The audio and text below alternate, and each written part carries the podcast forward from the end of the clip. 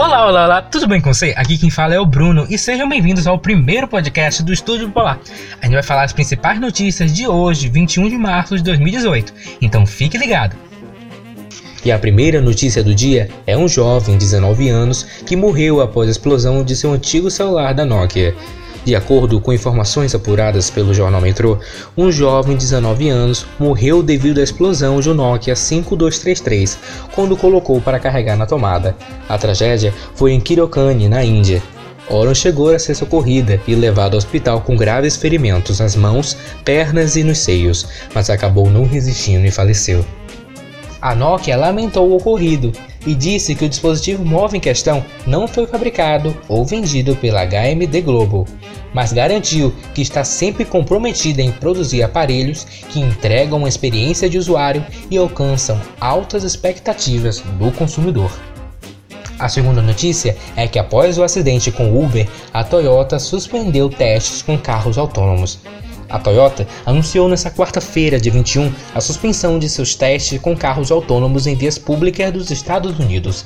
Em comunicado oficial, a empresa afirmou que a pausa serve para que os motoristas e engenheiros envolvidos nos experimentos lidem com os reflexos e eventuais efeitos emocionais gerados pelo primeiro incidente com vítima fatal a envolver um carro que se dirige sozinho.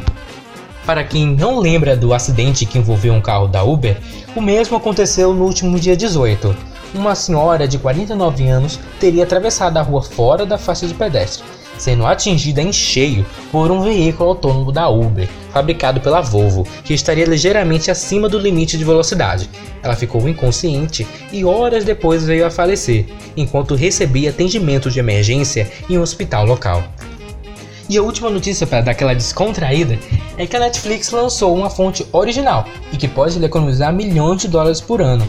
A fonte foi desenvolvida pelo diretor de design da marca da Netflix, Noel Norton, que anunciou a mais nova produção original da empresa.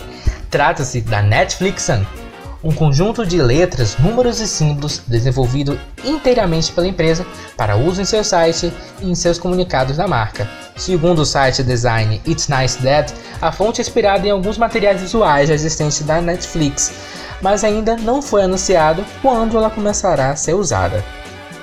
E esse foi o nosso primeiro podcast do Estúdio Bipolar. Se você quiser saber mais novidades ou notícias do mundo da tecnologia, basta entrar no nosso blog e também seguir a gente nas redes sociais, com o nome Estúdio Bipolar Oficial. Eu sou o Bruno e muito obrigado por vocês terem assistido. Até a próxima e tchau, tchau!